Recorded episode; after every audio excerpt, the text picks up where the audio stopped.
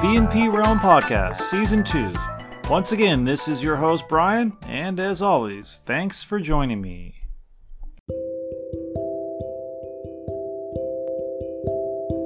Welcome to episode 28. B is for Dissecting My 2020s Mantra. Before I begin, a tiny note about the titles of these shows. You have to go all the way back to episode 2 of season 1 to learn the full thinking behind both why I named this the B&P Realm podcast and also why I sometimes will say B is for and then have a word that starts with a different letter. For example, today is D. Now, since today's is D, I'll explain that one. So, here in Japan, one of the most common mistakes beginning English students make is when they write a small letter B, they will write it as a D, or vice versa. Thus, I can use the B for D words. Now, if you want further explanation, again, go back to episode 2 of season 1. Which brings me to today's episode, where I'll be breaking down or dissecting my 2020s mantra. And I'm going to give you the mantra right now. Here it is. I don't know. We'll see. Adjust accordingly. Everything is okay. Now, speaking of going back to listening to previous episodes of the B&P Realm podcast, if you want what I think is an absolute banger of an episode, diving into the I don't know part of the 2020s mantra, I highly recommend you listen to Season 1, Episode 15. B is for Becoming Comfortable with I Don't Know. The link is in the show notes. I had the distinct pleasure to listen to it yesterday in preparation for releasing this one, and it made me remember how much time I put into each episode back then, especially from March to May when I no longer had a full time job. At that time, not only did you get my usual monologues, but I often played several clips to build upon the theme and picked out thematic music as well. This year, of course, has been much more focused on what I call Riverside Ramblers, which are a different beast. But I still think they're a useful exploration of these big, deep topics, and also a great chance for me to sprinkle in stories from my life, funny asides, and, of course, some nonsensical anecdotes. Now, today's is not technically a Riverside Rambler because I recorded this one while walking with my bike along a bike path the other night. So let's just call it a bike path babbler, shall we? The deed is done. Bike path babbler it is. Okay, because the weather was so nice the other night, think Southern California Nights, which is a tease of the song I play at the end of this one. A link for it is in the show notes for those who can't help but peek ahead. As I was saying, because of the nice weather and a gregarious mood, this is another long one, so I'm not going to steal any more of my thunder. As always, if you want to get in touch with me, find me in the links in the show notes, and, while I've got your ear, consider giving me a solid review somewhere if you would. Okay? Enjoy the show.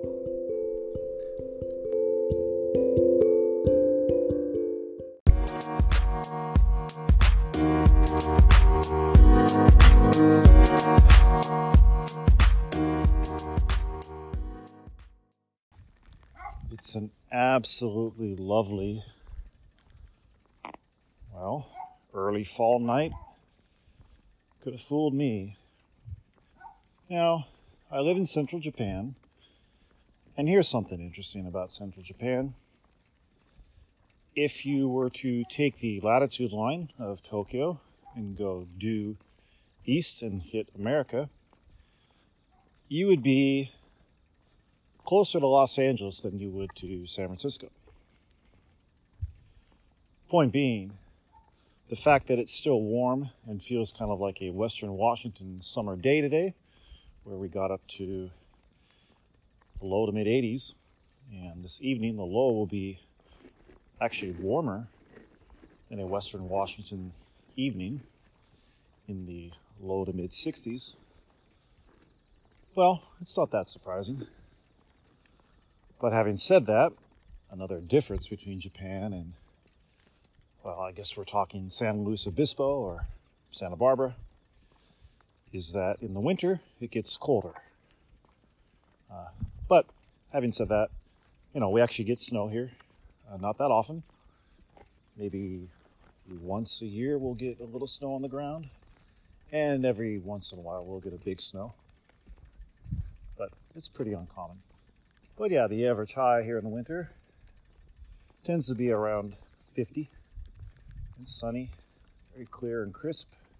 Strong wind known as the kara kaze. Kara meaning empty, kaze meaning wind. It's famous in this area. And kara meaning uh, from the word karate, karate, and karaoke, karaoke. Empty orchestra and empty hand, karate.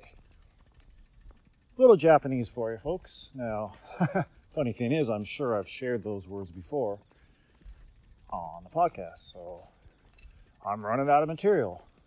Or am I? Anyway, I'm walking right now on the bike path. It's probably, let's check the time here. I'm guessing it's around 8.45 p.m. Check that. It is 8, not quite 8.45, 8.35. Monday, October 4th, 2021. Coming back from my new gig on Mondays. Teach, well, one week I'll teach four classes, which I did today.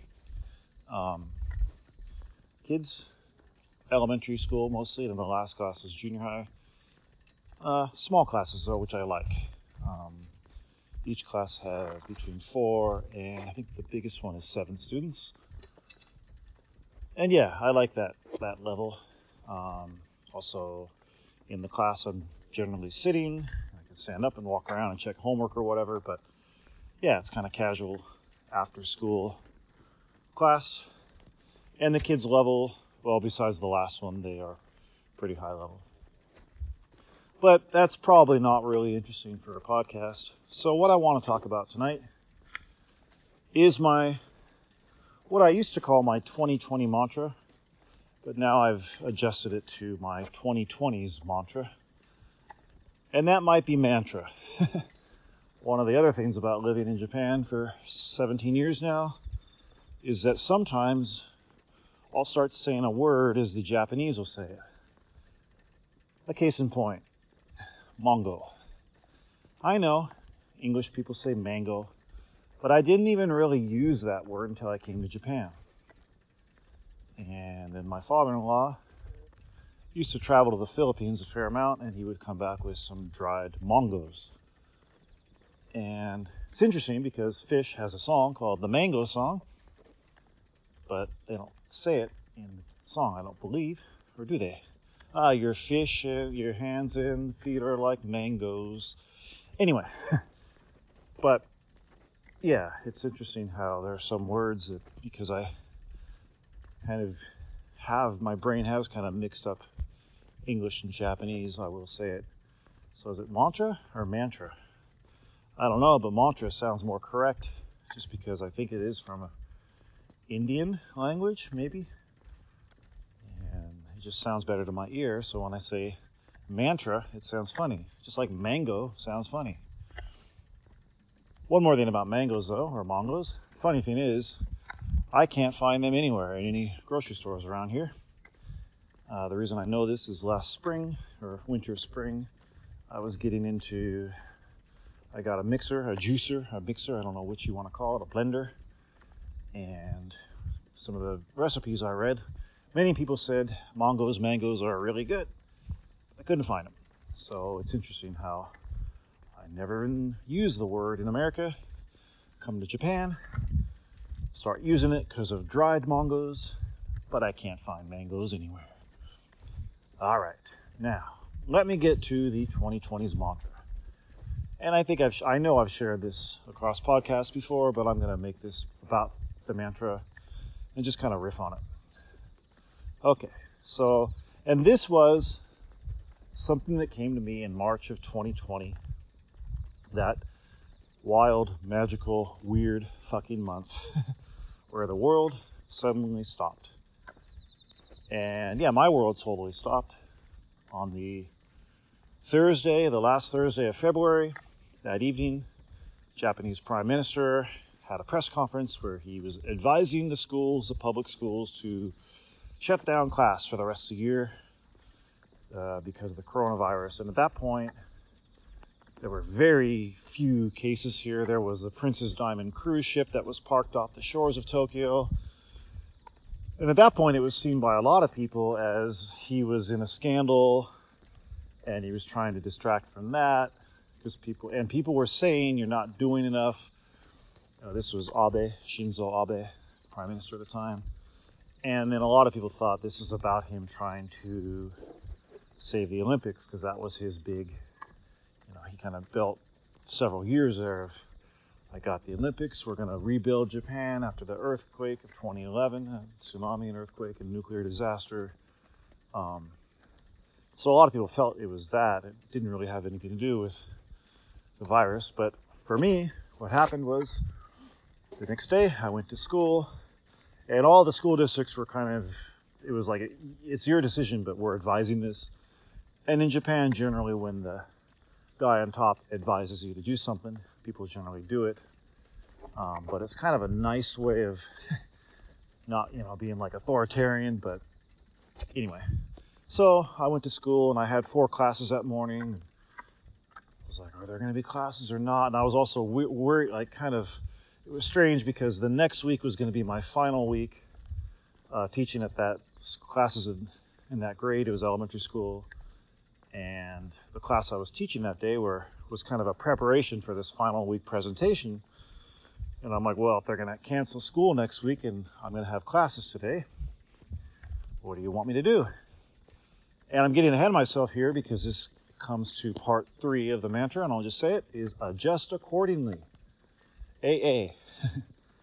and teachers were like, just hold on, just hold on. And then it got to like 10 minutes before my class. So meanwhile, I'd kind of prepared a fun lesson to do um, in case they were going to decide to cancel the schools. And then teacher finally came to me and said, yep, they're, they're canceled. We're going to be off next week. And so you don't have class today because it was the last, all of a sudden it was the last day of school and the teachers had to get the kids a bunch of, you know, here in Japan when the end of the year is March, but it's only like a two week spring break, and they actually give them homework, even though kids are moving into the next year. Um, so they had to get all that stuff ready. So the teachers were massively busy, but I was just suddenly like cast free. And this is after January and February, where I feel like it was one of the busiest times of my adult life because not only was I teaching my regular 35 hour a week job, but then I had my side jobs and I was doing my Japanese class and then I was starting the podcast and then I was planning for my trip to go to America in April. And so it felt to me like I was just constantly on the run.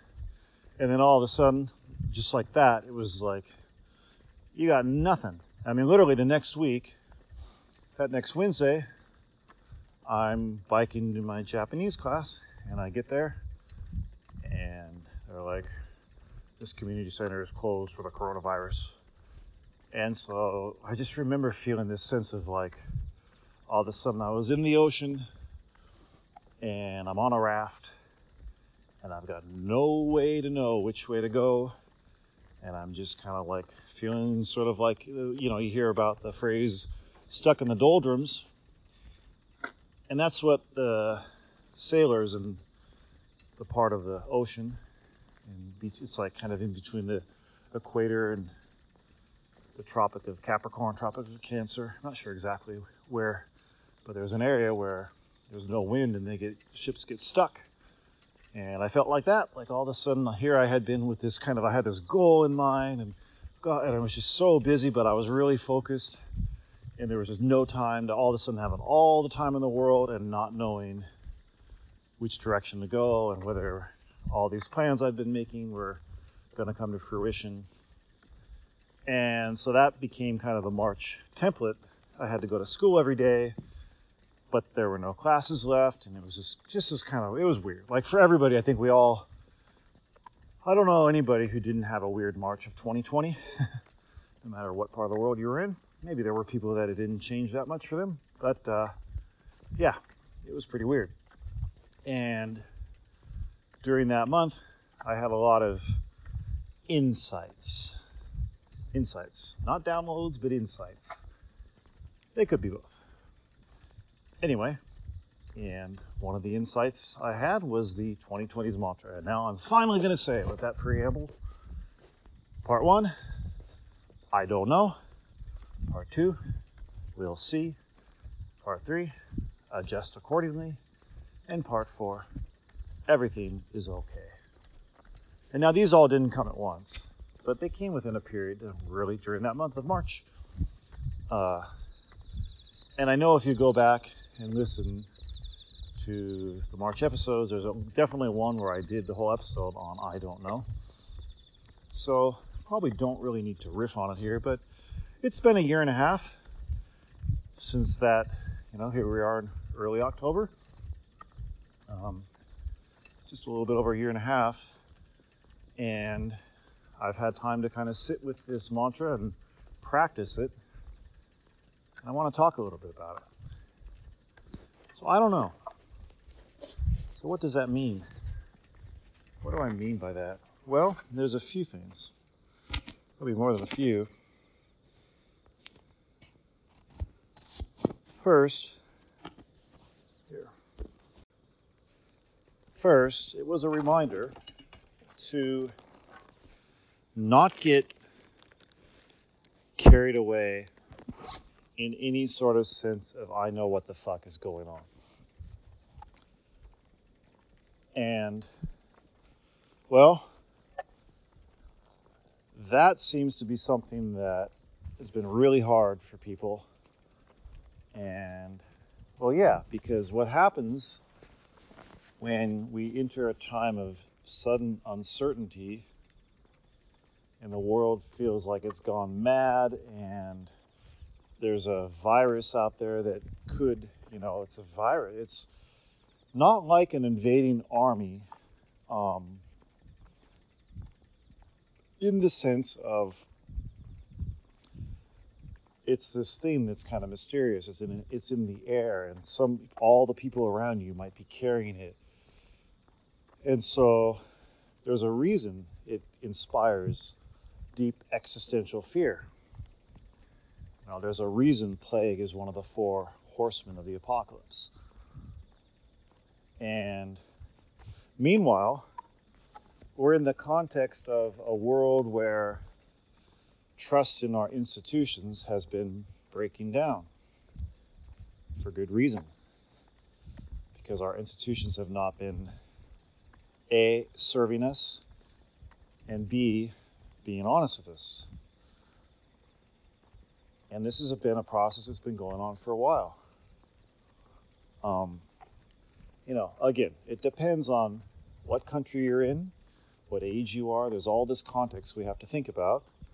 But as an American who's Gen X, born in 73, so I'm approaching 50, uh, my late 20s, there was the period kind of in my life before 9 11 and after 9 11.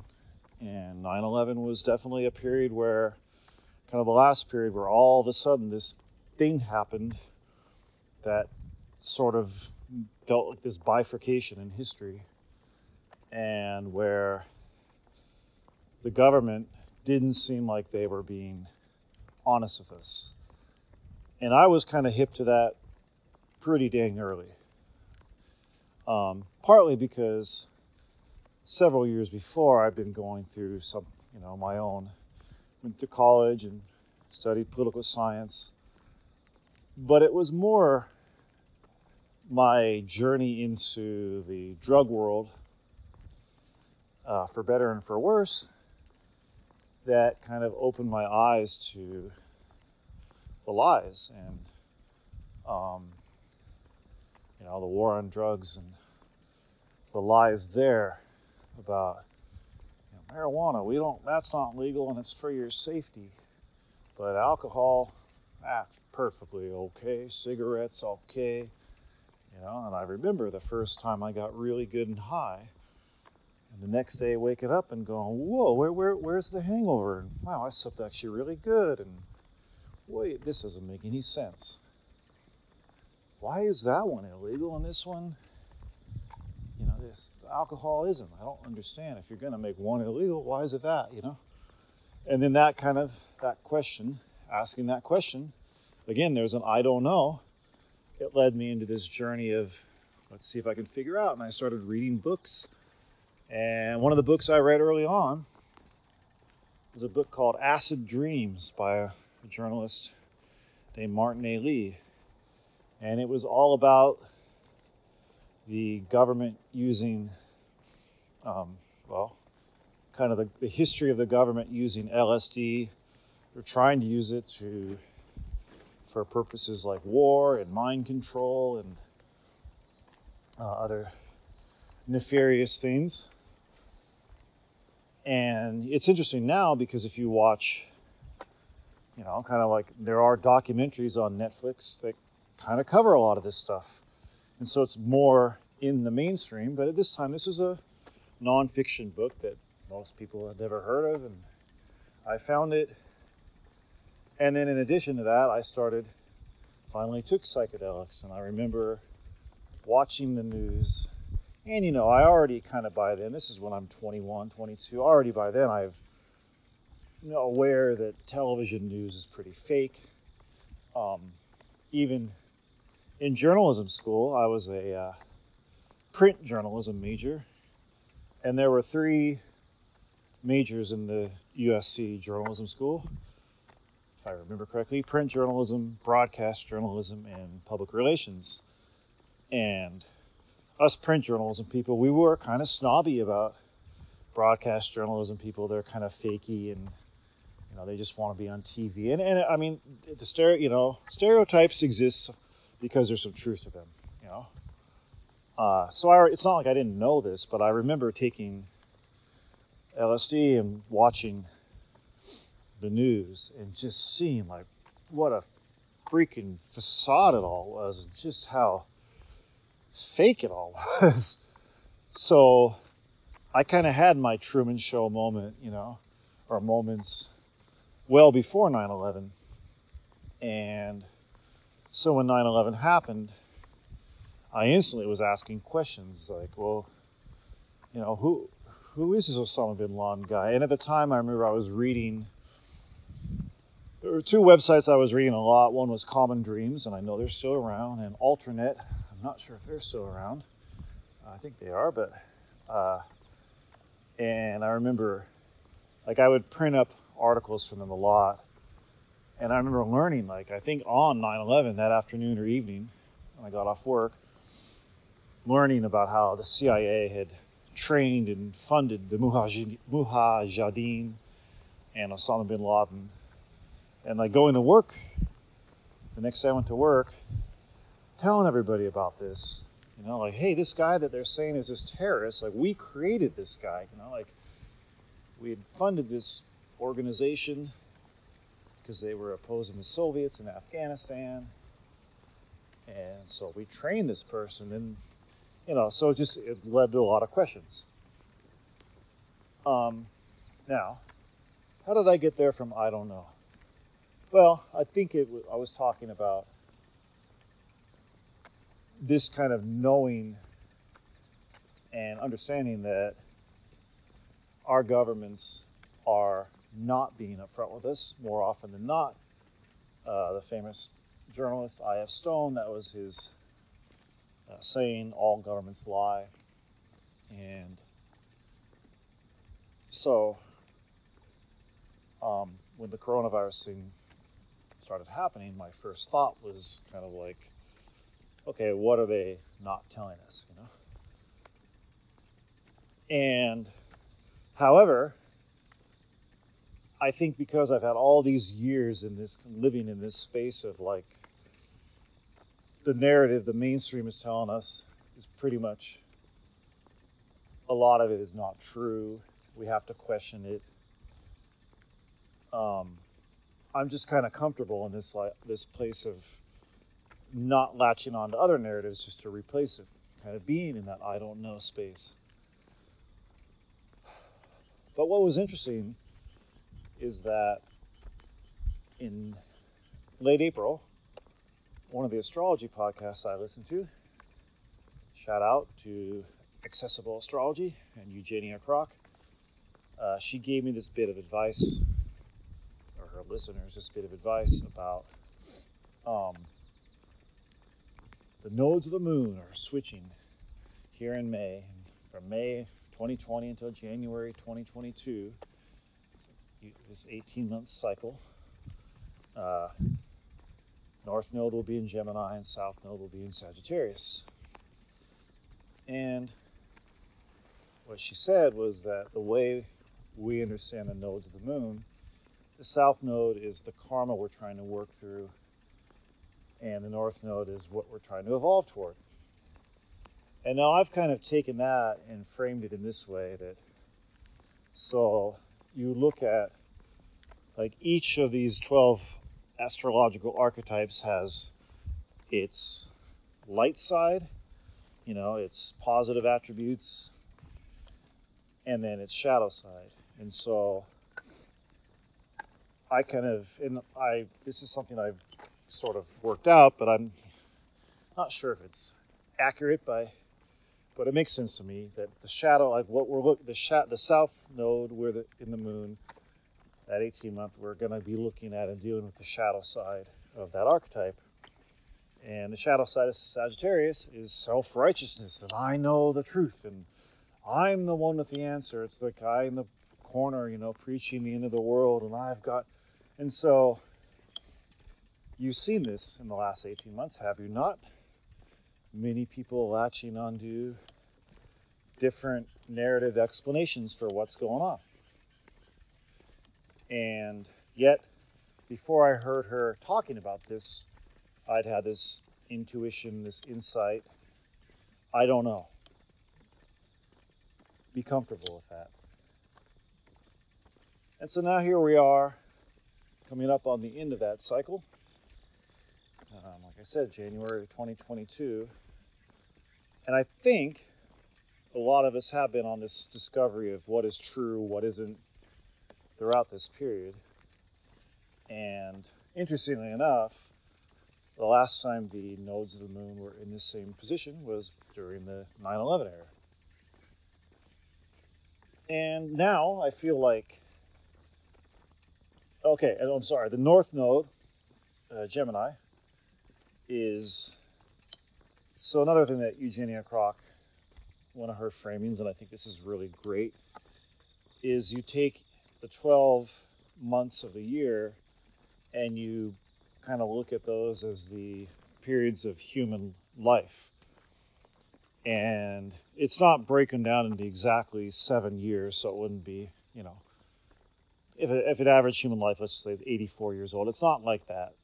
But so I think of, and you know, she gave this to me, but I think this is also how I see the Gemini spirit is that it's kind of the ages of like maybe three or four, like kind of toddler, until around eight or so, eight or nine maybe. Um, and it actually has a connection to integral theory and some of the human psychological development theory, um, that kind of age. But you know how little kids are all about asking questions, and actually they don't always, even though you might give them the answer, a lot of times they'll still ask the question like why is the sky blue? And you'll answer. They'll be like why is the sky blue? You know like they don't.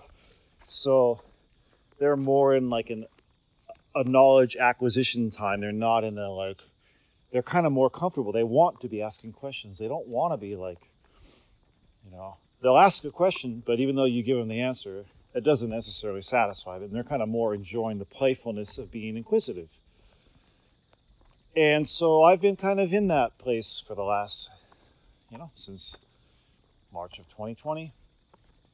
So let's just ask questions. And I'm going to say one more thing about that, then we'll get to number two. There's a lot more I could say, but um, one more thing, which is that um, let's see, how am I going to say this?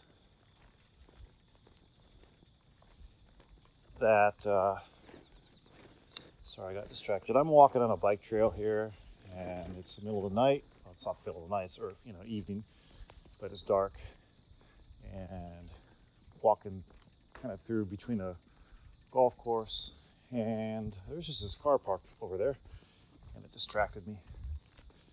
Kind of like, what, what are they doing? Um, anyway, asking questions. So, was I going to say? I did lose my train of thought there. I don't know. I don't know what I was going to say. That's part of the fun, and actually, well, I'll say this. I wasn't going to say this, but one of the reasons I've enjoyed doing the podcasts like this, these what are usually called Riverside Babblers, but tonight would be a bike path babbler, is that I don't know where I'm going. I'm exploring. I'm, I'm thinking. I'm talking out loud. I'm just letting my stream of consciousness run. And I'll have like a theme, you know, like I have now. Uh, but I don't really know what I'm going to say. It's an exploration.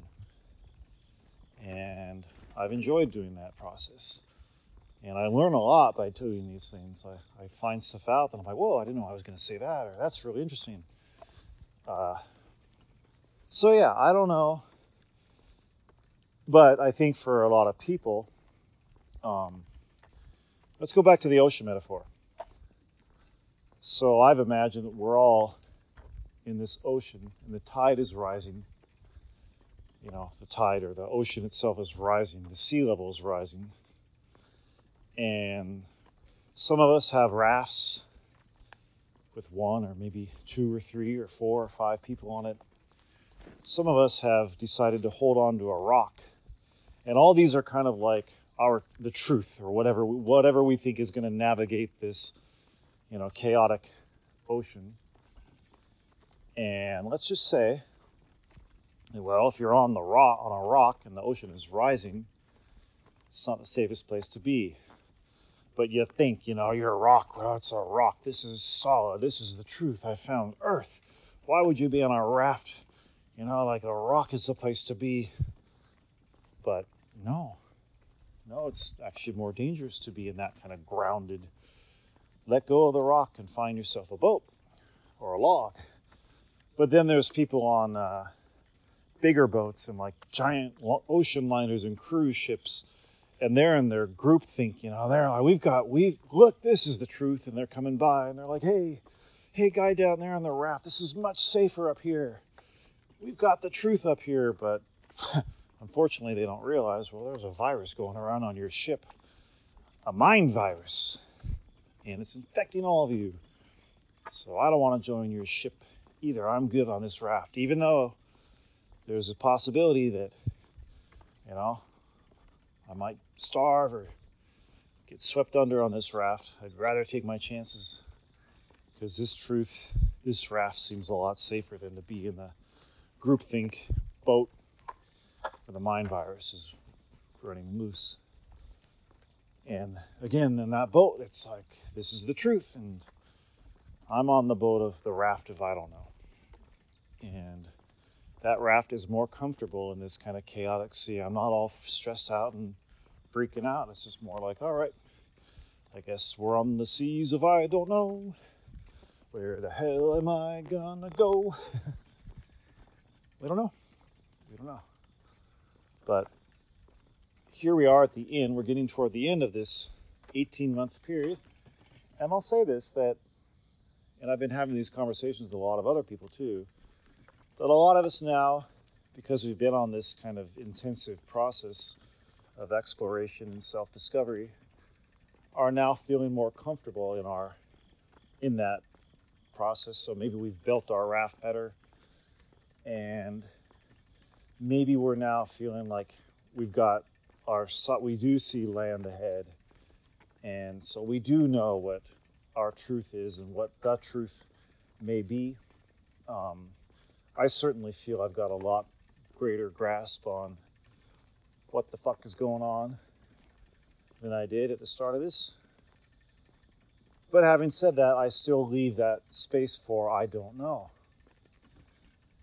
And by doing that, I'm always able to stay in the next part of the mantra.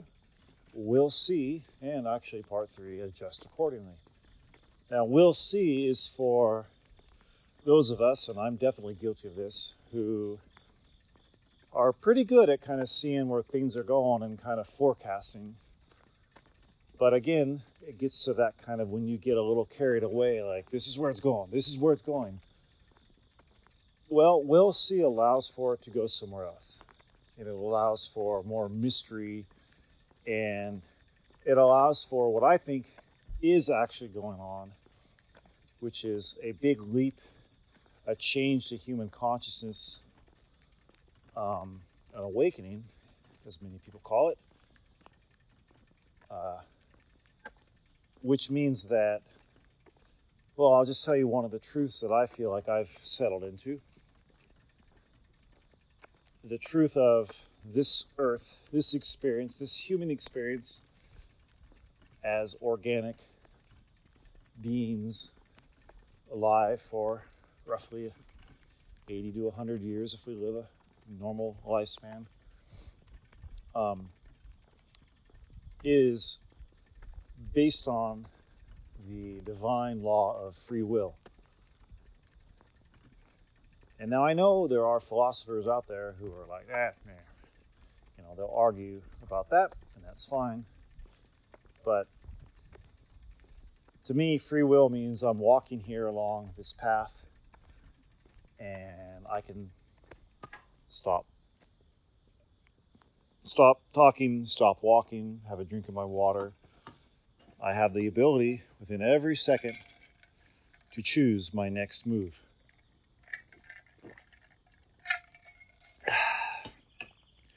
And the choice to drink ice water right there was a fucking good one.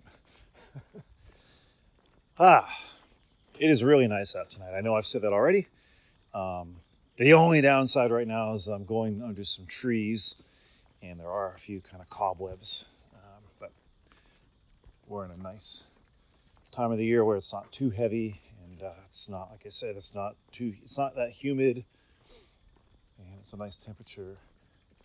Um, it's really dark out here right now, though. I will say that. So when I stopped there, all of a sudden it was kind of pitch dark.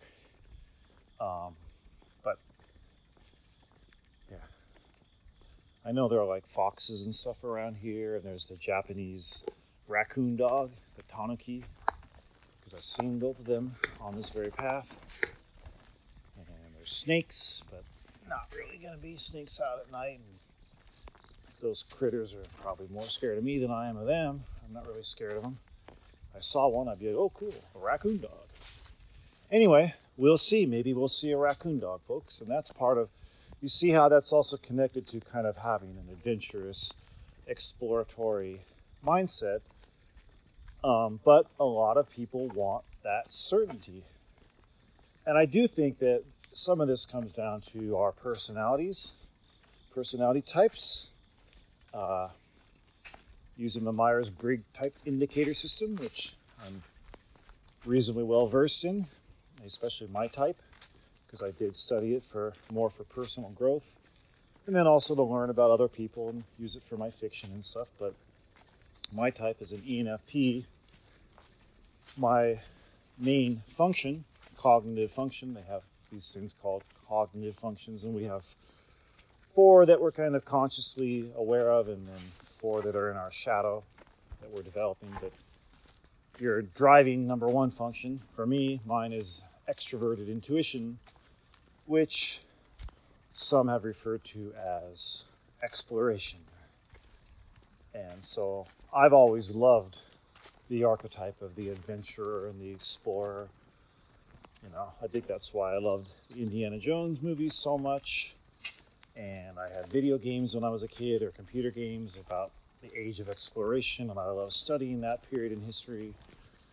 So for me, we'll see is like I want to be in that place. Like it's another thing. Like when I start reading a novel, my favorite part of reading a novel is when I'm about 10 to 20 percent into the novel.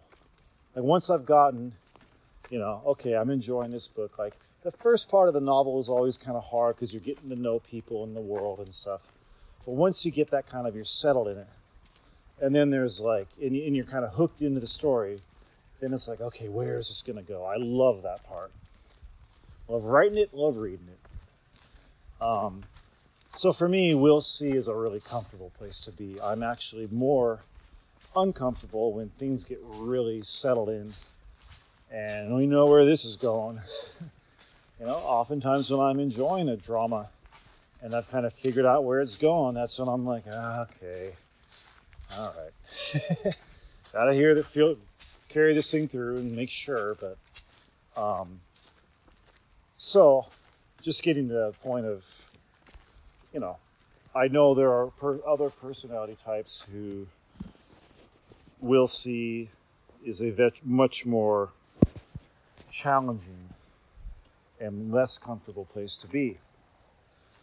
Having said that, even for me, the kind of feeling in 2020 of like all of a sudden I'm free of work, but this plan that I've come up with to move into my next phase has been taken off the table.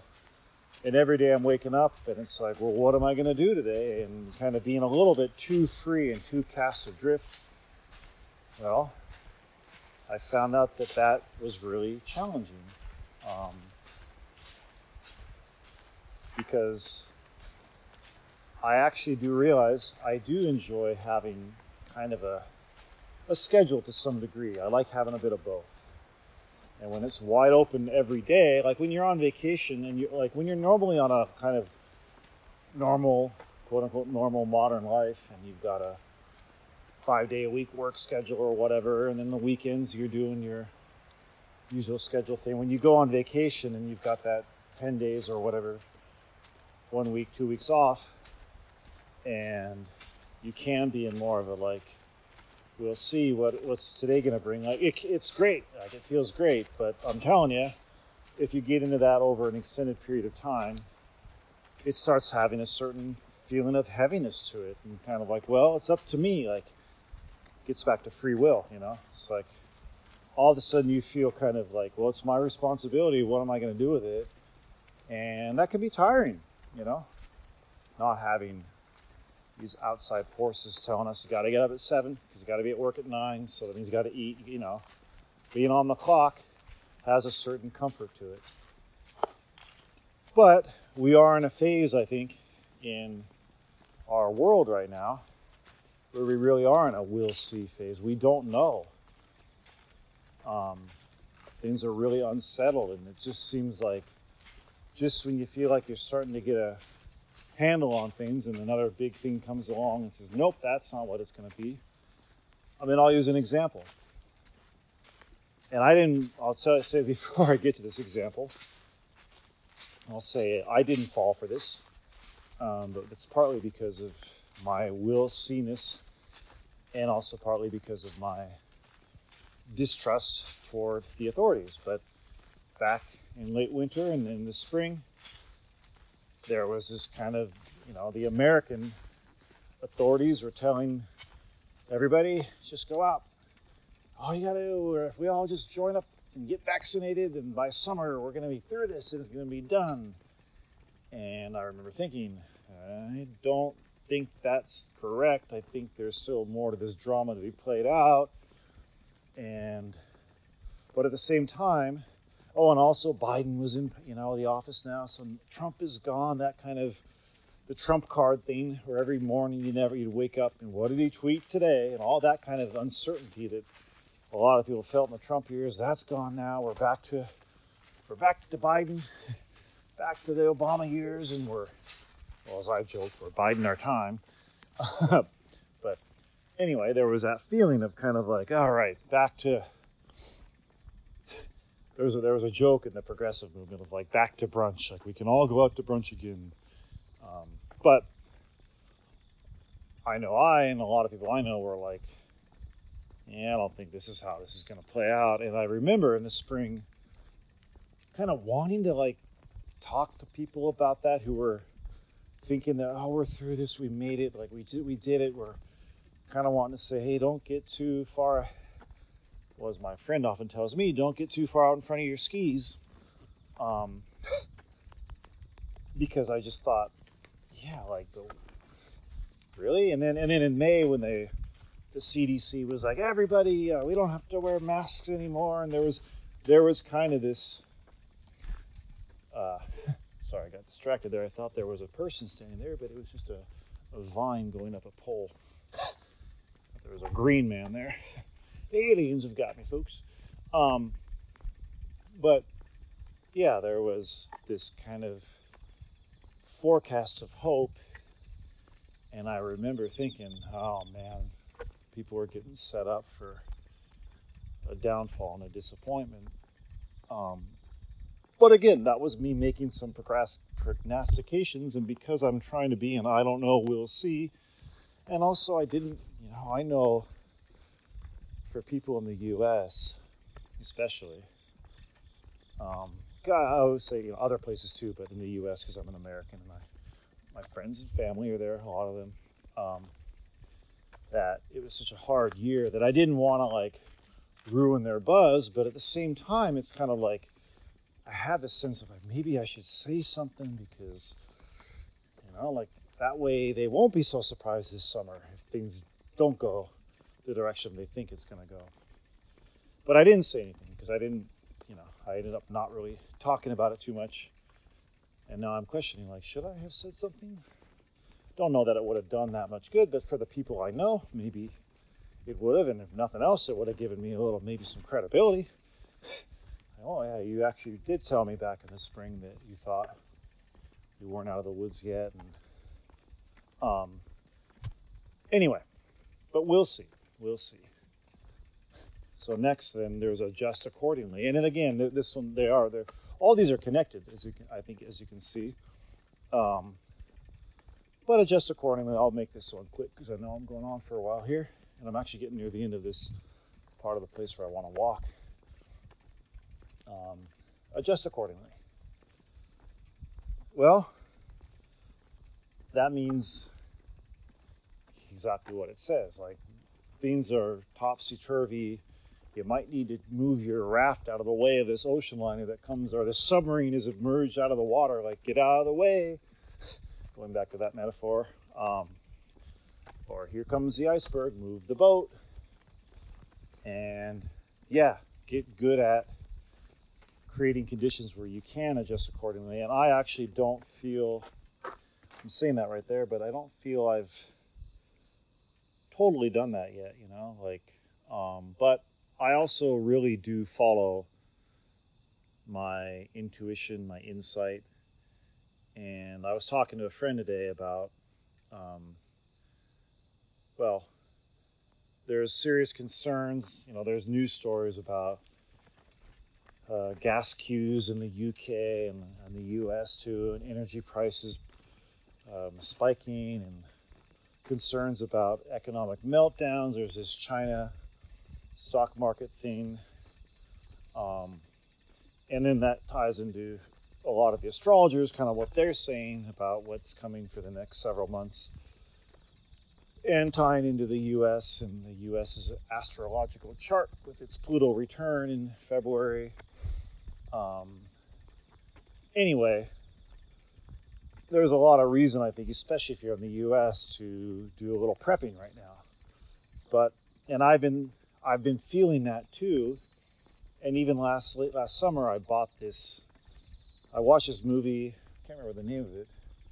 Um, but it was about kind of forms of farming and getting self-sufficient with growing vegetables. And I bought you know, the, the movie was free, but then they had this program with all these other videos and stuff, and it was like 60 bucks, and I bought it, and I haven't even watched it yet. And I, you know, I keep going back like, should I be growing my own garden and vegetables? And I think it's a good idea, but for whatever reason, my, and again, this could be my intuition also tying to a kind of lazy aspect of myself, but it hasn't pushed me and like, you got to do that and I try to listen to that. I really do. Uh, kind of that's how I kind of live my life. Um, so I think, as I was telling my friend today, that each country, each area is having kind of its own experience and its own timeline. Um, but I was encouraging her because she had an idea to get a dehydrator and dehydrate some meats and vegetables and stuff. And I was like, yeah, I would think that's a really good idea because um, she's in the U.S., you know, and uh, and she said this kind of came to her and she felt like it was a good idea. And I'm like, when I'm hearing people right now saying stuff like that, I kind of try to feel into it and then listen to what my own inner knowing says. And if it's like, yep, encourage that in this person, then I do. So that's what I did. Wow, it smells weird through here. Like onions or something. This is where I saw the fox and the Japanese raccoon dog, this little stretch here. Anyway, so, but yeah, when you're in times of uncertainty, the more you're able to adjust accordingly and kind of create flexibility in your life conditions, I think the better off you're going to be. And then that leads to the last one, which in a way it doesn't, but which is everything's okay. And that's kind of a deeper spiritual belief that I have. Um, that, you know, and again, I've heard people argue against why, oh, this is bullshit. But on a deeper level, I strongly believe, feel, know that everything happens for a reason, even the bad shit. Um, and I know the reason I, one of the people I remember listening to who argued that this is nonsense was a man named Daniel Daniele Bolelli. And yes, he's Italian.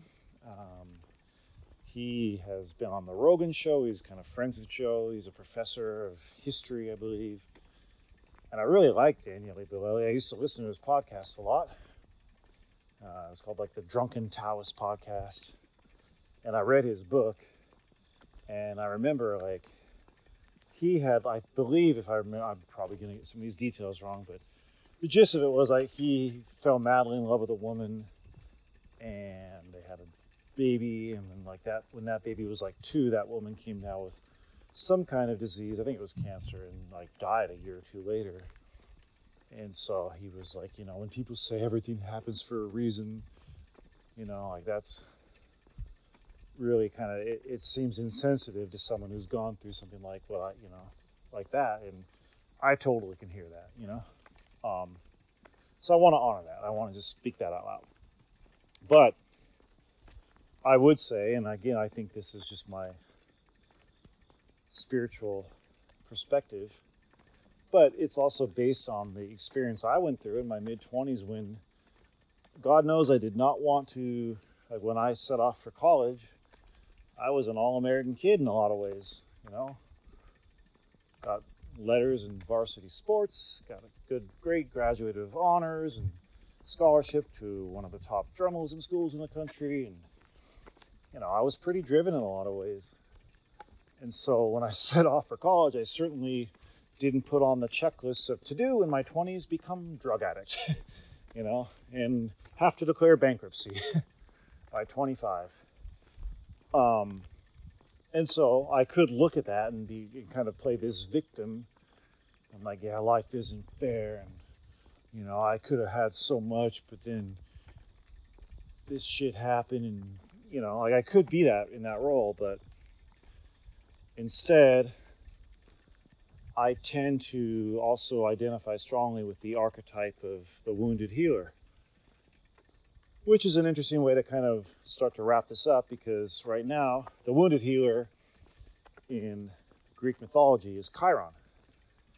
And when you're between 48 and about 52, uh, the planet of Chiron, well, that's when you'll have your what's known as the Chiron return.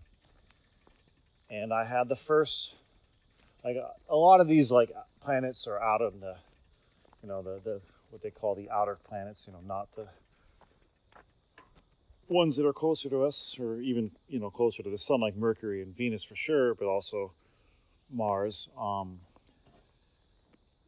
they'll go because they're farther out. They go through these retrograde motions. So when you have a lot of these uh, aspects, um, and a Chiron, a return. Uh, uh, let me say this an easy way for people who aren't don't really know the language of astrology.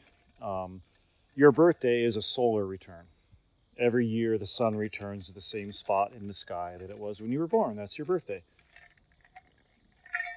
So a Chiron return would be when, you know, the asteroid Chiron is back to the same part in the sky as when you were born.